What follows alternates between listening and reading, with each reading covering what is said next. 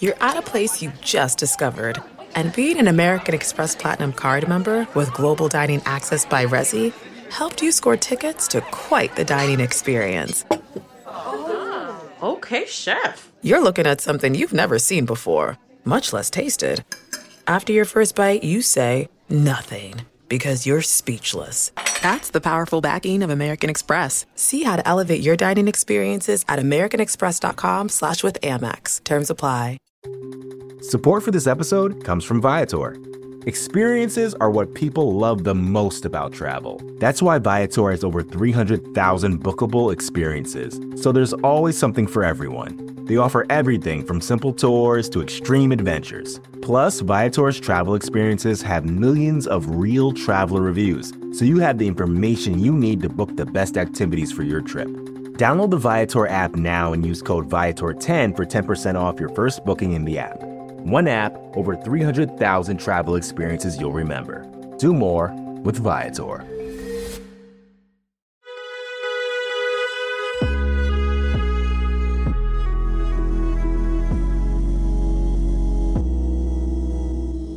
Hello, welcome to the Longform Podcast. I'm Max Linsky. I'm here with my co-hosts, Aaron Lammer, Evan Ratliff. Gentlemen, hello.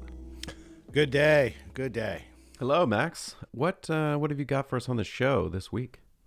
You guys have got a fun one. This week on the show is Michael Schulman, who has worked at the New Yorker for uh, years and has an interesting route to the New Yorker. But the reason that we had him on right now is because in the end of December, he published that profile, which I'm sure you both read, of Jeremy Strong, who plays Kendall Roy on Succession.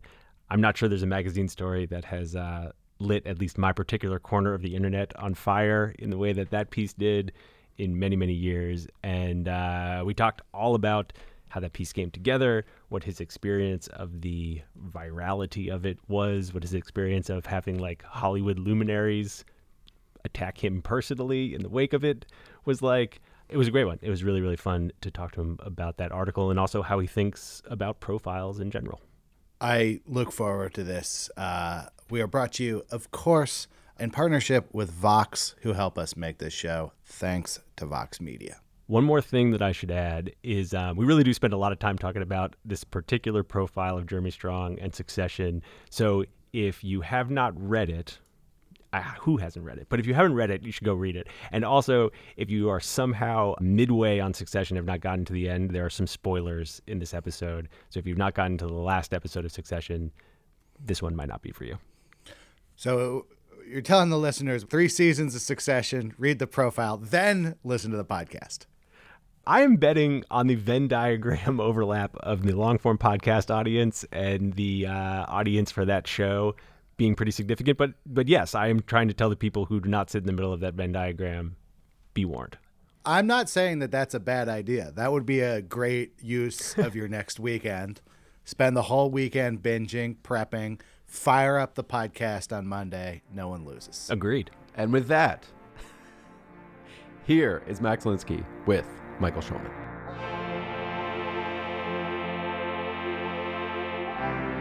Michael Schulman, welcome to the podcast. Hi, Max. Thanks for having me. Such a pleasure. I feel like we should tell people you and I have known each other for a really long time, but I don't think we've ever been in a situation where you were like contractually obligated to answer all of my questions for an hour. Oh, was there a contract? I didn't sign one. Yeah, I think there's an understood contract. uh, this is great, man. I'm so uh, I'm so excited to do this. In part because I've wanted to for a long time. You have been writing profiles at the New Yorker for years. Before that, you were writing tons and tons of Talk of the Towns. I also wrote this book about Meryl Streep. But in December, you wrote a piece that made it impossible for me to not have you on immediately, which was about the actor Jeremy Strong, who plays Kendall Roy on Succession. Literally, no one who's listening to this episode has not heard about that profile but I'm hoping we can start at the very beginning and just walk through the entire process of reporting and writing it, and also what your experience has been like living through one of the most viral and discussed profiles in many, many years. So, Michael, how did it all start? So, I pitched this idea at one of our weekly ideas meetings at the New Yorker about a year ago now. I like to believe that all pitch meetings at a place like the New Yorker must be like vicious battles where everyone's shooting down each other's ideas, but that can't actually be how it is. It's nice, right? They're fun, um, kind of. Once you get used to them, you know, it's about 10 or 12 people each week. Uh, some, you know, senior editors are always there, and there's a smattering of writers and editorial staff that is invited week to week. And we each have to bring three ideas, and, you know, they've obviously been on Zoom lately, which is its own kind of thing. But on my first couple ones of them, I was so nervous and tongue tied. Now I feel like I know how to go to them and have fun. And it's a pretty friendly atmosphere. I wouldn't call it brutal at all. What was your pitch for Jeremy Strong? Why profile him and why do it now? Well, so first I should say that reports of my previous relationship of Jeremy Strong have been somewhat exaggerated. Like when it came out, there were some people on the internet saying, oh, well, this is like a college friend with a grudge. And I did not know him in college. You know, I, I, say in the piece, I didn't. I never met him there. I knew of him because he was an upperclassman who was known as a, an actor, and I saw him in a couple of plays. I then met him the summer after I graduated at this internship at a film production office, and he did teach me how to use the copy machine. See. I had not worked in an office before, and I was supposed to photocopy a screenplay, and I thought that I had to put every single page face down on the glass and he he showed me that I could just feed it through the top and press one button. So that saved me about three hours. But I didn't see him after that. So when I first sat down with him for an interview for the profile, he didn't remember me. So that's how much not friends we were. But mm-hmm. part of the pitch, both to him and to the magazine for doing this, was that because I had known of him, I had followed his career over the course of 20 years. And you know, most of the world knew this guy as Kendall from Succession, but I had seen him in all these off Broadway plays. And whenever I saw a movie where he had a small part, like Lincoln or Zero Dark Thirty, I would take note and go, oh, that's, that's Jeremy Strong. Yeah, there's the uh, guy from the copier. Good for him. Yeah. So uh, I had this larger perspective on his career. And I also have some social overlap with him, you know, from college and from the sort of New York theater community. So I had heard like bits and pieces about, you know, stuff that ended up in the profile in, in fact checked form, like about how he had brought Al Pacino to Yale for this master class. I went to the master class. I, I saw it from the audience as a first semester freshman, but I had no idea that this was like a Jeremy Strong production. I feel like an important footnote to that story is that he like nearly bankrupted a hundred year old theater company at your school because he like used all of their money to get Al Pacino there. Yeah, I mean that's the kind of stuff that I sort of heard about through friends, and you know I knew that he had been Daniel Day Lewis's personal assistant in 2003 because I worked on pre-production in that internship for that movie, you know, and I knew that he had lived in Michelle Williams's basement for a time, so I kind of knew coming in that I had the sense that he had lived a, a more eventful, interesting life than the average appreciator of Succession knew. But of course, at that point, I, I, there was a lot I didn't know and was yet to find out. Was he excited about doing the profile? I imagine that when people get that call from you, it's both thrilling and kind of daunting. I mean, he seemed to throw himself at it with the just megawatt intensity that he applies to everything in his life, especially acting, but everything from like coffee to clothing. Uh, you know, I remember our first interview was last April at Le Crocodile in Williamsburg, and it lasted two and a half hours. The first half hour of which he just wanted to talk off the record, like as a prelude. And then one thing I remember, you know, looking back on that now is when I talk to publicists to begin this process, I tell them kind of what the ingredients are for a New Yorker profile. And I always say like you know I need to sort of follow the person around and see some, see them out in the world, but I also need at least two sit down interviews of some length. And when I first sat down with him, he said, "We can only talk twice." And I was like, "No, no, no, no. That's at least twice. We can talk as much as you want." And then at the end of the night, after this two and a half hour you know, banquet we had at La Crocodile, I gave him my my number on a on a business card and said, you know, if you want to be in touch or whatever, here's my number.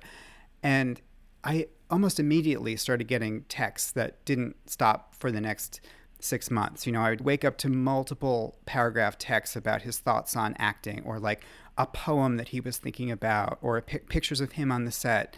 So it was just a process that started out with intensity and did not let up. And that's outside the norm.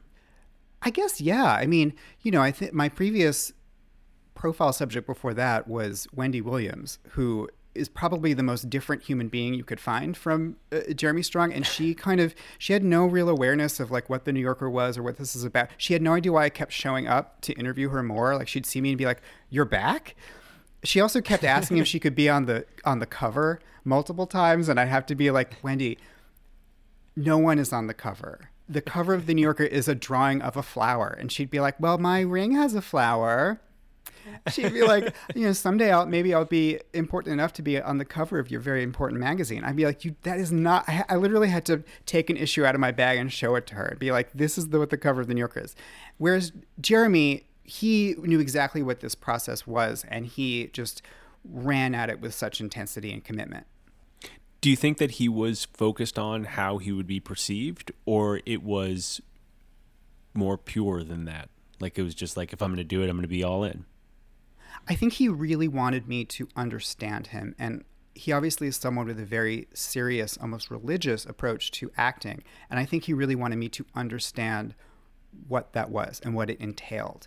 And I mean, I think I did. Like I really took that seriously and I but my version of that was okay, I I hear your version of that, but I also need to hear other people's version of Jeremy Strong's process because it leaves a very no pun intended, strong impression on people who he works with and comes into contact with.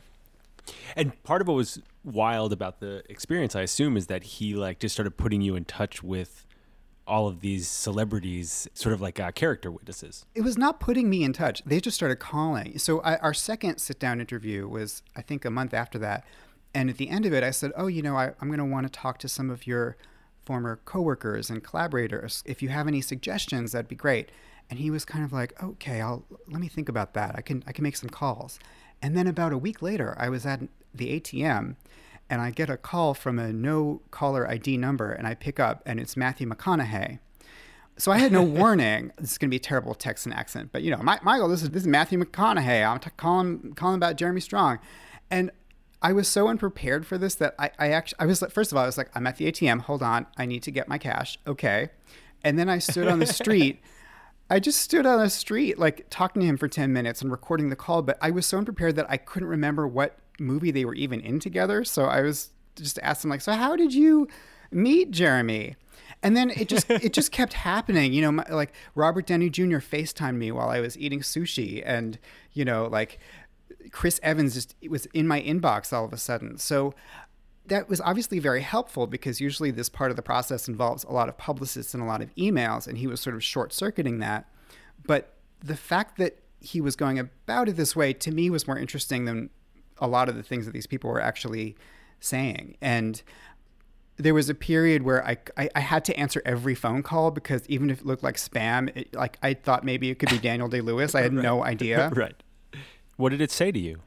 What it said to me was that he just has this incredible sense of commitment and would just go to any length to to give me as much as he possibly could.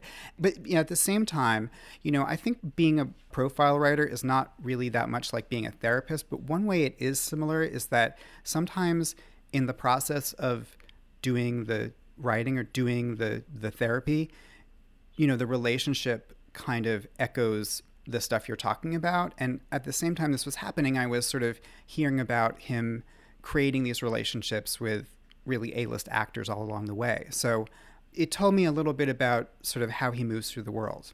I mean, there's also this line in the piece where you say, like, you walked away from maybe, I guess it was that first meal, wondering whether you were interviewing Jeremy Strong or interviewing Kendall Roy playing the character of Jeremy Strong. Yeah, I, well, that was it was our second meeting when he said, he had told me this whole story about his audition for Succession. And then he said, You know, I was thinking about the way I told that story and realized that it was a very Kendall way of telling the story because I'm in the middle of being Kendall. And that was when it struck me. I was like, how much of Kendall is in him right now when he talks to me as him?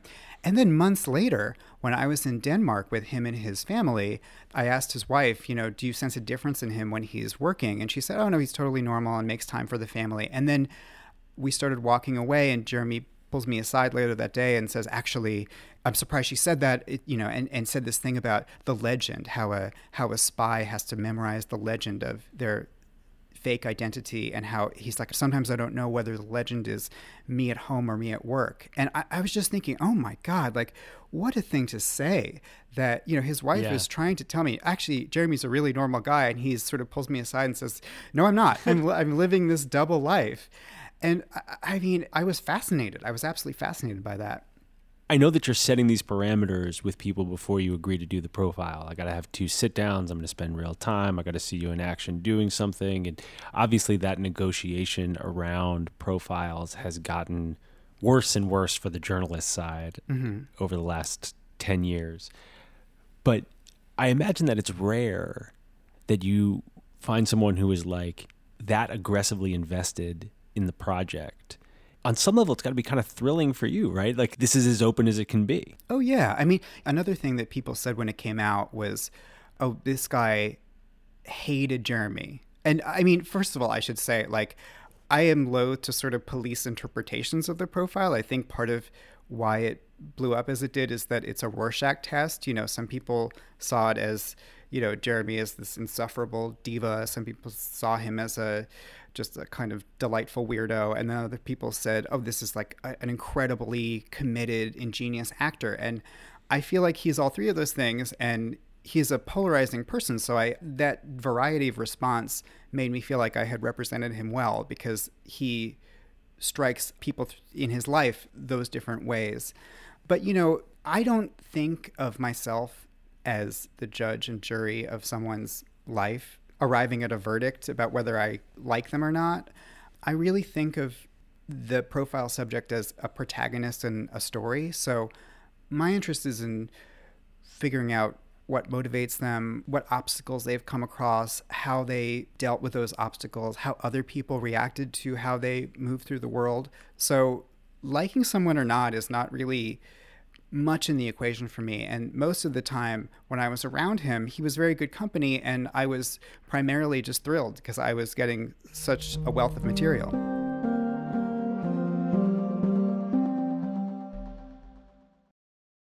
Your last day of vacation, and you found time for a deep tissue massage followed by a long mud bath, then a two hour nap. Because you're an American Express Platinum Card member and booked your stay at a fine hotel and resort through Amex Travel, which means a 4 p.m. checkout and those relaxing vacation vibes can keep going at the airport in the Centurion Lounge. Just a splash before you board the plane back to reality. That's the powerful backing of American Express. See how to elevate your travel experiences at americanexpress.com slash with Amex. Terms apply.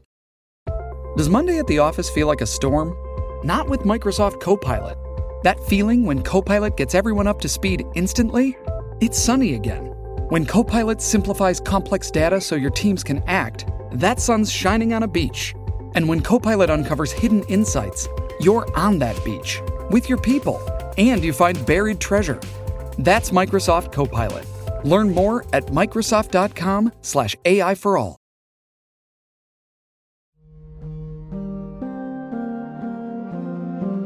That makes sense to me that whether or not you like him isn't a crucial thing for you. And yet you're spending a tremendous amount of time with him a lot of it quite intimate time.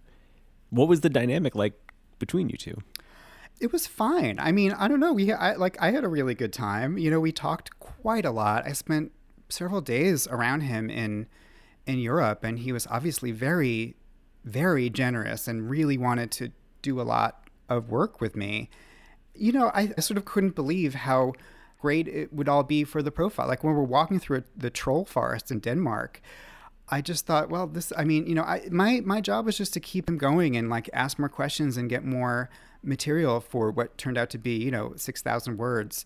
You know, sometimes it was a little overwhelming because I would be working on other things and I'd wake up and have, you know, five texts from Jeremy and he sort of demanded my attention. And that's fine. Like, I didn't want to push him away in any sense. So I'd just be like, great, this is so helpful to know. Thank you. Maybe another way of, of asking the question is like, what are you like in that setting? Oh, that's interesting. I mean, I'm asking in part because it's like it feels really different to me than like we're gonna have two sit down interviews. Mm. That feels different than like we're going on a five day trip to Denmark together. yeah. You know what I mean? At some point you're hanging out, and I'm curious about what parts of yourself you bring to that and, and what parts you don't. Well, I really respond to the energy of the subject, which is always different, which is just like a social skill. You know, for instance, I feel like I'm a pretty humorous person and I often use humor to kind of lighten up a situation. With Jeremy, that wasn't really in the cards. Like, there's the part of the profile where this was actually toward the end of our Denmark trip where he quoted one of the great authors that he was quoting. And I said something like, you're a real sponge for quotations just because he every there were so many quotations every other line would be you know as the novelist uh, james salter once wrote so i said it i thought it was kind of a light comment that would get a laugh and instead it was the opposite where he became really serious and said well I think I'm not a religious person, but I've constructed my own book of hymns. And to me, that was another thing where the fact that he said that was so much more interesting than any of the individual quotes that he had quoted. Right. I got to tell you, I feel like um, even the fact that my question about how you are in those situations just ends up with like, and here's how I got to a thing that was really interesting, is revealing in and of itself. Well, you know, to bring up therapy again, you know, I kind of I'm remembering now this line that Dr. Melfi has in The Sopranos when Tony says that he's fallen in love with her, and she says something like, "I've been a broad, sympathetic woman to you." So I'd be like, I feel that's sort of my job, like just to be a broadly sympathetic person who you're comfortable with, and that means slightly different things to different people. I sort of calibrate Mhm. myself to people's energy, but I I think that's just sort of a regular social skill that people have in life. It's not me being a chameleon or something. I just respond to people's energy. Right. And it doesn't feel particularly like journalistic to you. Yeah, yeah. I mean, it's just like if, if you're at a party like and you talk to 10 people, you know, you just want to be engaging and respond to how what people respond to. My way of engaging with Wendy Williams is different than engaging with Jeremy Strong because they're incredibly different people. I mean, with, with Wendy, I was like talking about we both have cats. You know, it's like with Jeremy, he wants to talk about just the depths of of acting. Yeah, his book of hymns. Exactly. So you get all of these incredible moments and quotes with him. You've got screen after screen after screen of text messages. You've heard from people in the cast saying things that I feel like just don't get said in profiles much anymore. And they weren't all bad. They were just honest and uncomfortable, I would say. They were naming discomfort, and I feel like that's just hard to get out of people Honestly, not really. I mean, when when Brian Cox called me, my first question to him was, "Can you describe Jeremy's process?" And his answer, without any prodding, was the quote in the piece. You know, Jeremy is a tremendous actor, but I worry about how I worry about the crises he puts himself through. Like I didn't have to push for that at all. Like that's just what he came to me with. And it was very thrilling because as a fan of the show, I felt like I was having a very Logan Roy experience. Uh, and then you know when I talked to Kieran Culkin, it was a very Roman experience where he was he was on the phone, but he kept telling me how he was running around his house trying to do errands. And then at one point he was like, "Hold on, I need to reach for something on a high shelf, and if I was five nine, I could do it without putting down the phone, but I'm not. I'm five seven, so I'm just gonna put down the phone." And and then he got this thing, and he said, "Yes, I got it. I am awesome." And I was like, "Wow!" Like the experience of talking to these three people, I feel like I'm living in this show. it does sound thrilling and fun and i think that's what i was driving at it was not like you had to work particularly hard to get people to say things but that again compared to like whatever the average celebrity profile is in 2022 people were saying things that they do not often say or at least with a tone that i think is pretty rare. You got to know you've got something special on your hands but help me understand what the moment was like right before the story went live and then what happened next there's an interesting moment in that's part of this job where you've spent a lot of time with someone and it, it often feels very personal and very intimate and then when you go to write the piece you have to sort of take a breath and say to yourself okay i'm not writing this for this person i'm writing this for the reader. And that's not to say that you shouldn't take extreme care with a person's story, but you kind of have to shift mental gears and say, okay, what would I say about my time with this person to someone who has never met him? And I mean, there were even interesting moments during the fact checking of the piece where it just kept giving us more material. There's that detail where a friend of his from college talks about how he went and spent his whole first paycheck from some internship on Rodeo Drive. And he told the fact checker, I would never go to Rodeo Drive. That's not true. And then he started texting me, like, if we're going to talk about my clothes, we have to get it right because I have this, uh, what was the phrase he used? Fanatically fastidious aesthetic. And I know that I didn't go to Rodeo Drive. I went to Maxfield, which is a kind of chicer, more trendy place. and I went then I went back to the person who told me about Rodeo Drive and I was like, "Does this make sense to you?" There's a discrepancy, and he said, "No, I mean I had never been to Rodeo Drive in my life." And I just texted another friend who was there, and we both remember it. So then I'm like, you know, that's a moment where you have to think, okay, there's this fact discrepancy. We could take out this detail altogether, but then my editor and I discussed it and thought, actually, this is an interesting discrepancy and, and the fact that he's stuck on this is interesting and so we just put in the phrase fanatically fastidious aesthetic and i felt like that in the end was the revealing thing about that story even Yeah. more than the original story so by the time that it was ready to go live oh and by the way when it did a lot of people thought that the timing of the profile had to do with this episode of the show that aired that night Right. And that was another factor I think that made it go so viral in the first week. I hate to uh, debunk this theory, but it had nothing to do with that. I mean, spoiler alert for anyone who's not caught up on Succession, that, that episode, the second to last episode, ends with a shot that makes it look like Kendall is possibly drowning in a pool. And there was this whole speculation about, you know, is the New Yorker sort of timing this with Kendall's death? And is this proof that his coworkers know they no longer have to work with him? None of that is true. The only reason it was published when it was was because my wonderful colleague Rebecca Mead was already working on a profile of Jesse Armstrong, the series creator, and that was timed to the beginning of this season. And so we just needed to space out the second succession profile as much as we could. So we decided to run it the week of the finale. And then at the sort of last minute, the web people thought, oh, let's put it up the previous night to sort of catch the wave of people watching Succession on Sunday. That is it. You hadn't seen that episode? I had seen the second to last episode, but I hadn't watched the finale. So I knew that Kendall didn't drown in the pool because when we were in Italy on our way to the airport, Jeremy told me about this scene in the last episode that he's in where he sort of crumples on the ground and cries. And he didn't tell me what actually happens in the scene, but he was I almost put that in. But I'm so glad I didn't because it would have been a huge spoiler and I didn't wouldn't even have known. But that is evidence of where your head was, which was that the internet was not going to freak out that Kendall had died. No, no, no. So the story came out. I mean, I felt that whole day like I wanted to throw up, but maybe that's just like a normal, a big story I worked on is about to be published sort of feeling. Is that normal for you, or did this feel different? I guess this felt different. I mean, I kind of had the feeling that it was taking a big swing as a piece. I mean, it felt like that to me too, but I'm interested in your articulation of that. Like, what felt like a big swing about it to you? Well, I guess the way I wrote it in the end didn't feel to me like a celebrity profile. And I've written many, but I kind of almost felt like I was writing a Patricia Highsmith novel. Like I was writing about this person who was very unusual and very singular and very intense. And I didn't know what he would think of it. I didn't know sort of what the world would make of it because I wasn't writing it in the context of, you know, like celebrity journalism. I just thought this is like a character study.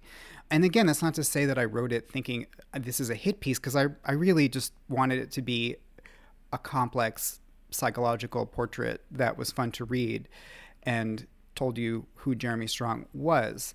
So I just I didn't know what people would make of it. But I, I never anticipated everything that happened next. And, and the first 48 hours especially were just honestly exhilarating. I mean to have something that you've written and worked on for six months be so widely read and shared and people picking out specific lines like the internet talking about like the al pacino masterclass and what the shrek just happened i mean these were things that were just like in a draft a few weeks before and so i will say that the fact that people responded saying oh my gosh this is insane and stuff like that it felt a little bit validating because the process of reporting it had felt so insane and unusual that Right. so I, I felt like in some ways the response was commensurate to me feeling like this was a journey. So it was great. And i just i started hearing from people from my past writers i really respect and admire who i have never met. And everyone at the magazine was just incredibly supportive and, and excited. I knew though you know i at a certain point i have seen enough viral things happen to know that at a certain point it needs to change direction i had this feeling like okay this is now big enough that it's going to go somewhere else but i didn't know where that was so then that tuesday night 48 hours after it came out i was sitting on the couch with my husband watching a rerun of the nanny and scrolling through Twitter, and that's when I see that Jessica Chastain has tweeted a defense of Jeremy Strong, and so that that's when I was like, okay, this is like phase two of whatever this is. And what was your response to phase two, which was many Hollywood luminaries, Aaron Sorkin, uh, all kinds of people coming out and saying not only is Jeremy great, but that this was a hit piece. What was really gratifying about it was that when someone like Jessica Chastain came out and tweeted that, there were so many people who responded and said, What are you talking about? This wasn't a hit piece. This story was great. Or like, this just made him seem fascinating. Or, you know, a few people who, who started commenting on celebrity journalism in general and saying, you know, oh, celebrities are so used to stage managed, PR driven puff pieces that anything slightly off of that script gets this huge response. So I felt like there was this sort of disconnect between how the general readership was receiving the story and how kind of Jeremy's celebrity friends were perceiving it. I still have no idea if he was asking these people to do this on his behalf. I mean, it seemed like, in a way, a part of the piece is about how he has leveraged these relationships with A list actors. And I thought maybe this whole thing was perhaps a real time example of that, but I have no idea. I'm sure, you know, look, it's great that he has friends who felt this way about him. And, you know, they have every right to say what they want to say. But I felt in a way that everything that these defenders said, there was this pushback against them saying that he doesn't need a defense or this was just good journalism. Now, the Aaron Sorkin thing was kind of its own thing because this was on the Friday. And I remember that Friday afternoon, his name was finally not trending anymore on Twitter. And so I thought to myself, okay, well, this has been fun and weird, and now it's over. And then, you know, around 6 p.m., 6.30 that night, I see that Aaron Sorkin has written this memo on letterhead, and Jessica Chastain has tweeted it. And to be honest, my first impulse when I saw that was a, a bit of panic because it's just uncomfortable for someone to be sharing like uh, your correspondence with them. I mean, I would say it was an interview, so he had every right to. It was it was an on the record interview, so whatever. But it's just like it's just a little bit jarring and uncomfortable to say, oh, the, see, oh, like my my email is up there. It's a little out of your control. Yeah, and then so I was a little bit taken aback, but then I read it very carefully and saw that I hadn't changed a single word. I had quoted him absolutely accurately and I also felt like the questions that I asked him were pretty fair and open-ended and neutral. So I was ultimately sort of cool with what was actually in the contents of, of this memo. And then by the end of the night, you know, it had become a meme where people were posting Jessica Chastain's line, you know, Aaron Sorkin is not online, so he asked me to post this on his behalf or whatever it was, and then and then posting like the the Zodiac killer ransom note or the the breakup Right, post it right, from Sex and the City. So it just became its own thing unto itself.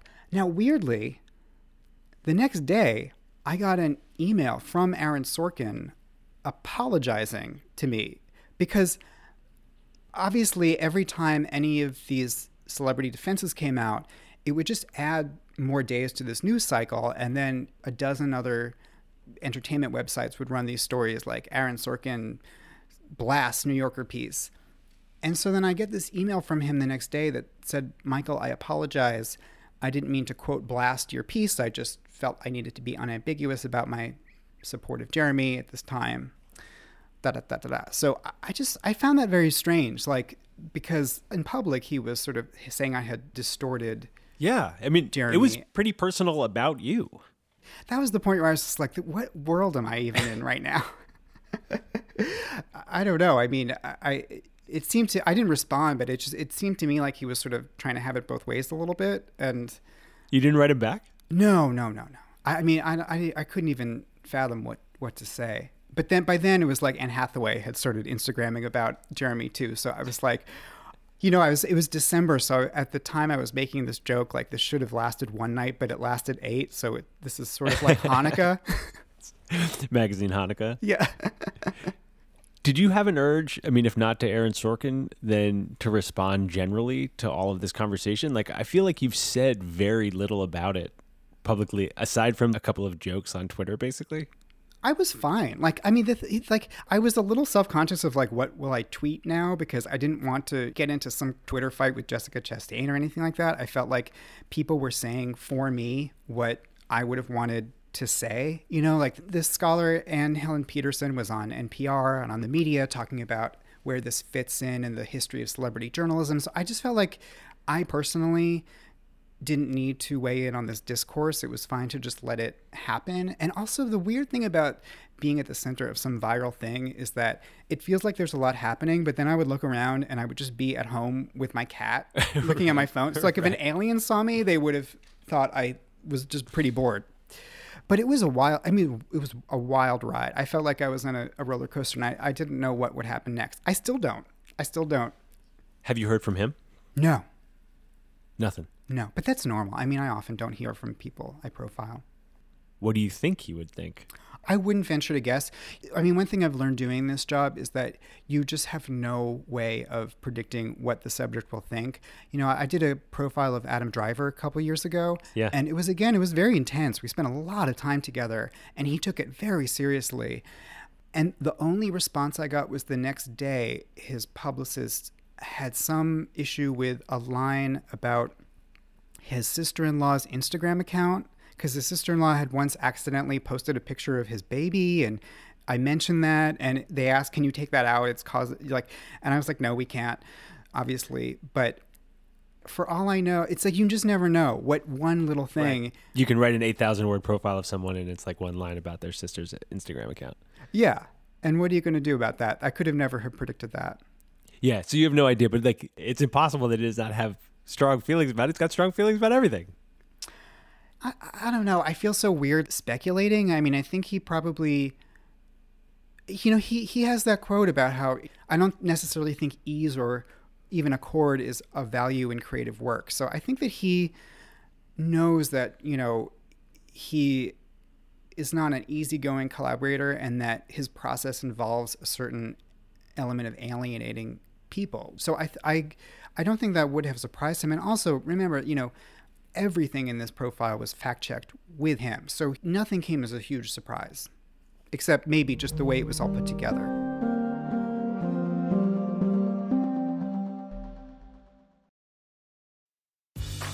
Grey's Anatomy, the most iconic binge worthy drama, is back, along with answers to the biggest cliffhangers. Will Teddy survive? Will Jo and Link finally find happiness together? Meredith returns along with fan faves like Arizona. You can now stream every episode of Grey's ever on Hulu and new episodes next day. Watch the season premiere of Grey's Anatomy Thursday at 9, 8 central on ABC and stream on Hulu. Two days, only on Disney Plus. My name is Taylor. Welcome to the Eras Tour. Experience Taylor Swift's record-breaking Eras Tour. Does anyone here know the lyrics? Taylor Swift The Eras Tour, Taylor's version. With four additional acoustic songs. Streaming March 14th only on Disney Plus.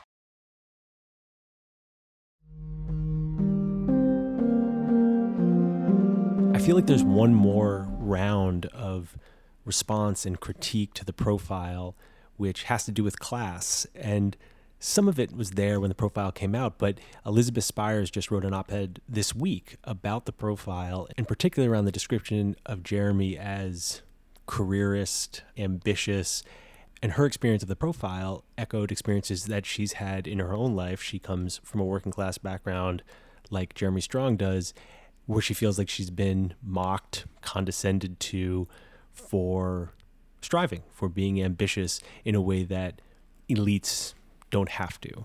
And I wonder what your response to that is, what your experience of that latest round has been. Yeah, I, well, I mean, this profile has opened up so many interesting ancillary conversations, whether it's about acting or the state of celebrity journalism or whether Succession is a comedy or a drama, and now class. And I, I feel like I'm just, I've been so fascinated by all of the many discourses and I've followed them with interests. And, you know, in terms of this one, I, I would say a couple things. One is that, I mean, I feel like the parts of the profile that are about Jeremy's working class childhood are some of the most sympathetic parts of the profile. I mean, that detail about how he and his brother had to take imaginary trips in the canoe in their backyard because they couldn't afford a real canoeing vacation is such an endearing detail. And I would never make fun of that. And I don't think that I did. I think it's possible that people kind of heard this was a, a hit piece and then read it thinking everything was supposed to be a damning detail. But it's really in there to give him psychological dimension and sympathetic dimension so that you understand him and, and even root for him.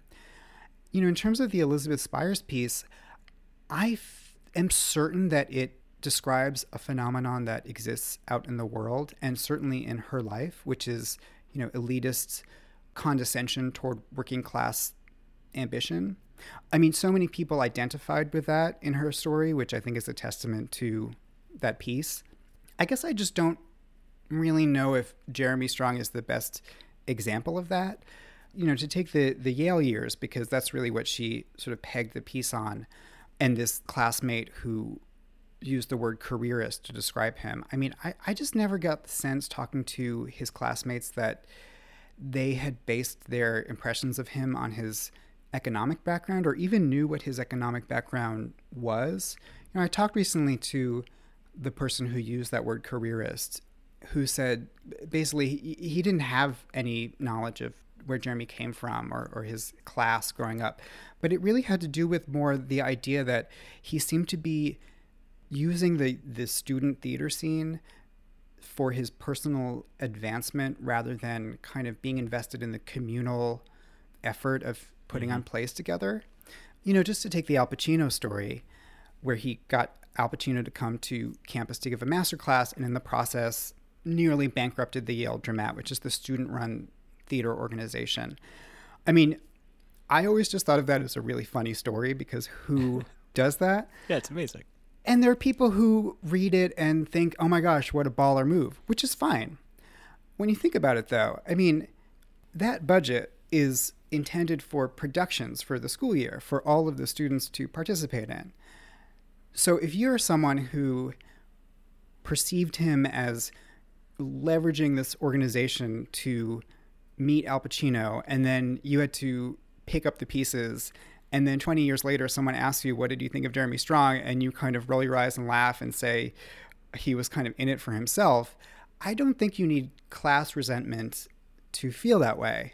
And what's mm-hmm. interesting is that that that kind of resonates with how some of his succession castmates talk about him i mean he's not an easy collaborator by his own admission so i don't know again i feel like that piece was very powerful for a lot of people and described things that they felt had happened in their lives, which is, I, I just don't doubt it.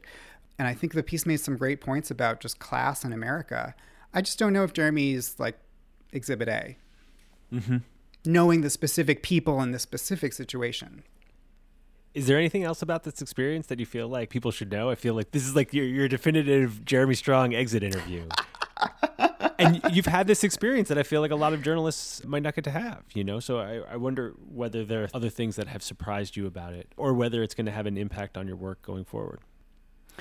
I don't know. I mean, just today I set up my next profile with a huge TV star. So I, I don't feel like if people thought, okay, that no one's ever going to let this person profile anyone ever again, that has not proven true. Thank God. Yeah, that's that's good. I guess what I would say is like it's worth it just to be to be honest, to to take a risk if you're someone who writes any sort of journalism, but especially celebrity journalism. I feel like it's better to follow your instincts than to follow the pressures that are on you to write a certain kind of thing. Because there's a lot. I mean, there's your relationship with the subject and how the charm offensive that people put on, and there is the PR apparatus, and there's the kind of stan army that's out there. I mean, that's like another weird element for people writing about culture now. And I'm not saying, you know, write mean pieces. I'm saying write complex pieces. Mm-hmm. Because it people will read it. The question is whether there's enough in it for the subjects to allow a complex piece to be written. I hope so. I mean, I can't ever say like what people's motivations are to want to be interviewed, but I certainly think that people think of the New Yorker as the New Yorker profile specifically as its kind of own literary form that dates back to Lillian Ross and Truman Capote. I'm not saying every, you know, famous person in Hollywood is knows that history, but I feel like it does mean something to people and people will still want to do it. Can we talk a little bit about your more general approach to that form? I feel like that's the longest I've gone on one article in a long time. You've been yeah. doing this for a long time. And, you know, I read back through, I don't know, probably 15 of them over the last couple of days. It was hard to find a pattern of what you're interested in. Oh, really? Um, I mean, I'm, uh, I'm interested in, in show business and performers and what do you mean? The general the I, the general beats, yes, like showbiz and performers, but there are people at all different stages in their careers. Mm-hmm. There are people early, there are people late, there are people who have made it but they made it late. There are people across all of these disciplines. I would say the like wattage of the people has a huge range. You know, there are people mm-hmm. that are household names and people that I think a lot of folks would have never heard of. I couldn't tell what was the common thread about what you're looking for if you're going to spend that much time writing about somebody. I mean, I really look for people who seem interesting and who have. I mean, this is going to be a, such a bland answer, but just people who seem interesting, and maybe that means that they're like a an emerging celebrity or an elder statesman or somewhere in between. I mean, you know, I just wrote about Bridget Everett, who's a performer yeah. I've seen on stage for years and have loved as part of this alt cabaret community. And when I saw that she was starring in an HBO show, I just thought, okay, this is the moment for Bridget Everett. She's someone who I think is doing something really fascinating and really just sui generis. And I want to kind of explore what that is. And so much of that profile is about trying to capture what it's like to finally find your moment. Yeah, but I think that's true of Jeremy Strong as well, especially with writing about performers. There's always like a period of struggle where they want something, but they haven't gotten there yet because it's a really tough industry and you have to sort of find the thing that you are destined to be doing. And if you were prominent enough to be being written about in a New Yorker profile, you had that moment where your thing sort of broke through. Mm-hmm. But it often comes after struggle. I mean, you know, I wrote a, a, profile in 2019, I think, of Julio Torres, who this like brilliant, brilliant, brilliant comedian who is like no other person alive. And you know, he has such a particular sense of humor that is so weird and so him. But you know, he spent years working at a coat check, and then it was this this one woman who like he heard at the coat check say to another old rich lady, have you read that article about how standing is good for you? And then that night he went to a comedy club and, you know, did his first set and talked about that line. So I don't know. I, I do love seeing creative people figure out what their thing is. Mm-hmm. You know, I, I will share this. because I don't know, it might be helpful for people who do this kind of thing or, or want to, which is that I have a little trick I started using in the past couple years for profiles, which is that I think of a secret word, which is kind of a an overarching human theme that unifies the profile or gives it direction so that it's not just like a bunch of interesting facts about a famous person. And I maybe use this word once or twice in the piece, but what's interesting is that sometimes, often in fact, the editors will use that word in the title or the subheading or something. So that's really gratifying because that's how I know that it came through and that it sort of helped me figure it out. For I'll give some examples. Like for Julio Torres, it was imagination. For Bo Burnham, uh, I did a profile of Bo Burnham a few years ago when he was doing eighth grade, and the secret word was anxiety because he talked Yeah. about how he had dealt with these panic attacks and that's why he quit stand up and that's why he chose to make a movie about a tween girl because he, that's how he sort of found his way in and so when the piece went up online the web heading i think was you know bo burnham's age of anxiety um, i did the pop star troye sivan and the secret word was coming of age so it's just like a thing that helps me kind of write about a human rather than a celebrity because I don't think celebrity is a hugely deep. It's not enough to sustain a long piece. So you may want to know what, what was the secret word for Jeremy Strong, and I'll tell you, which is when we landed in Copenhagen. He said something in the car like, you know, I'm so glad I'm back here because I don't feel all the wanting and needing that I do in New York or LA because of the industry I'm in. And what was funny is that right after that, you know, he went on this hour long chase for a burger that he wanted and needed. So I felt like it was just like right. straight out of a script from Succession. But then the next day when we were walking through the troll forest, I love that that's how I just started a sentence. The next day when we were walking through the troll forest, as you know, Max, he was like looking out to sea in this very peaceful way. And it reminded me of what he had said earlier. And so I asked him about wanting. And he said something like, My whole life has been animated by wanting. So that kind of was something that clicked with me. And I thought, okay, wanting. I think that's actually the word because here's someone who just has wanted this thing, which is basically to be Al Pacino or Daniel Day Lewis since adolescence. And he has pursued it in this single minded way and he has succeeded in getting it.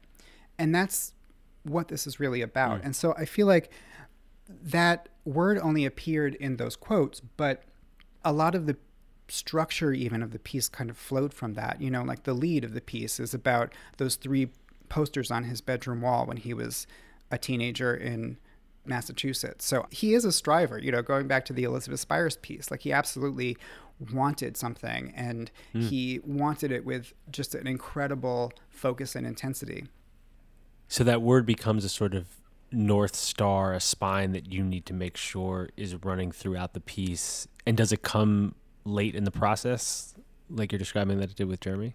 Sometimes, sometimes not. I mean, Yeah.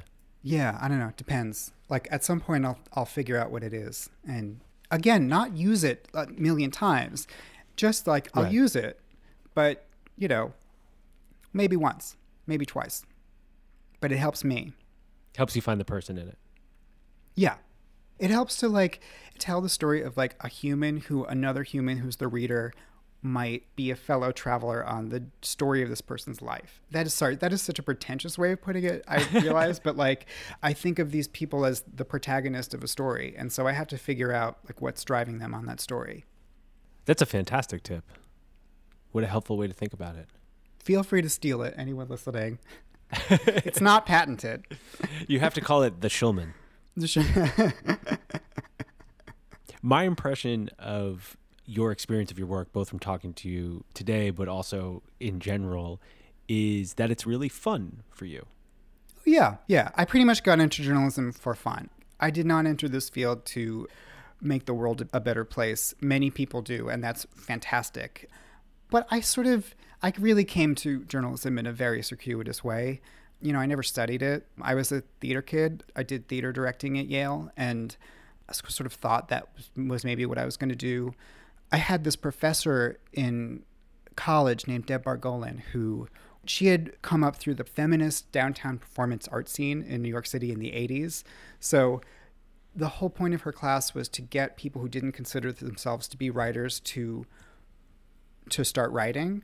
And then after graduation, I came back to New York and I had these. Uh, I did a, a about a year of just kind of odd jobs, like.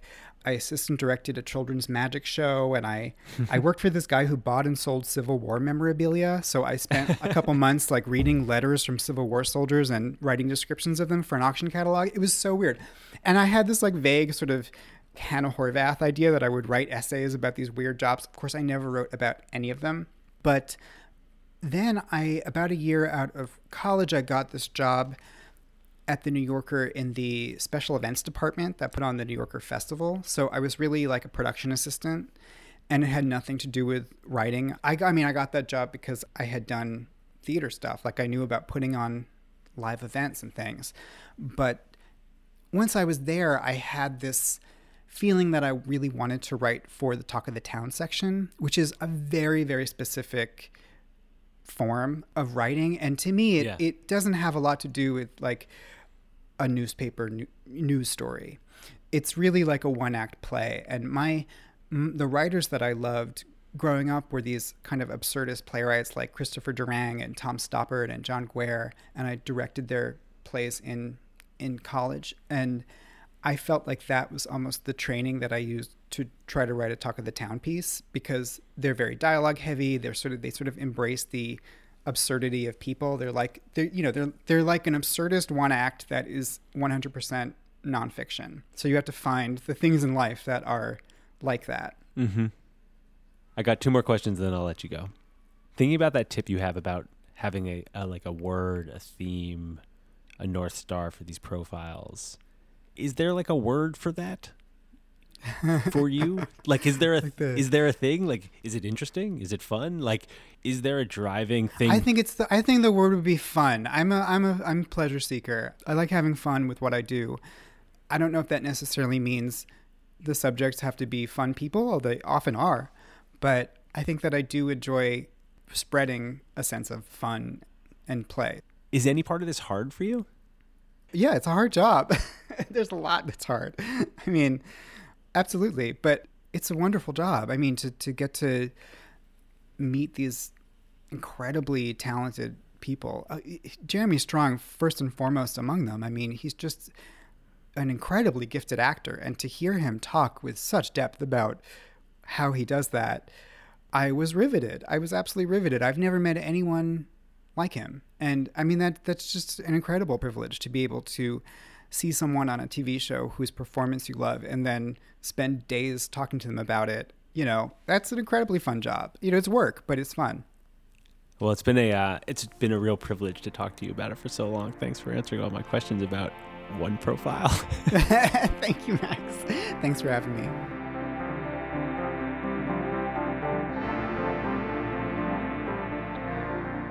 Thanks for listening to Longform. I'm Max Linsky. My co-hosts are Aaron Lammer and Evan Ratliff. Our editor this week was Gabriela Saldivia. Susan Peterson did the show notes. Thanks to them. Thanks so much to Michael Schulman for taking some time to talk to me about the art of the profile. And thanks to our friends at Vox who helped make this show possible. We'll see you next week.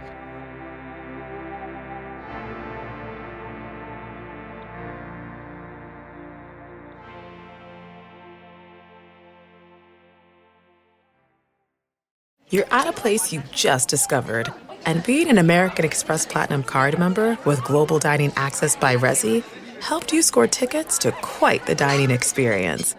Oh, Okay, chef. You're looking at something you've never seen before, much less tasted. After your first bite, you say nothing because you're speechless. That's the powerful backing of American Express. See how to elevate your dining experiences at americanexpress.com slash with Amex. Terms apply.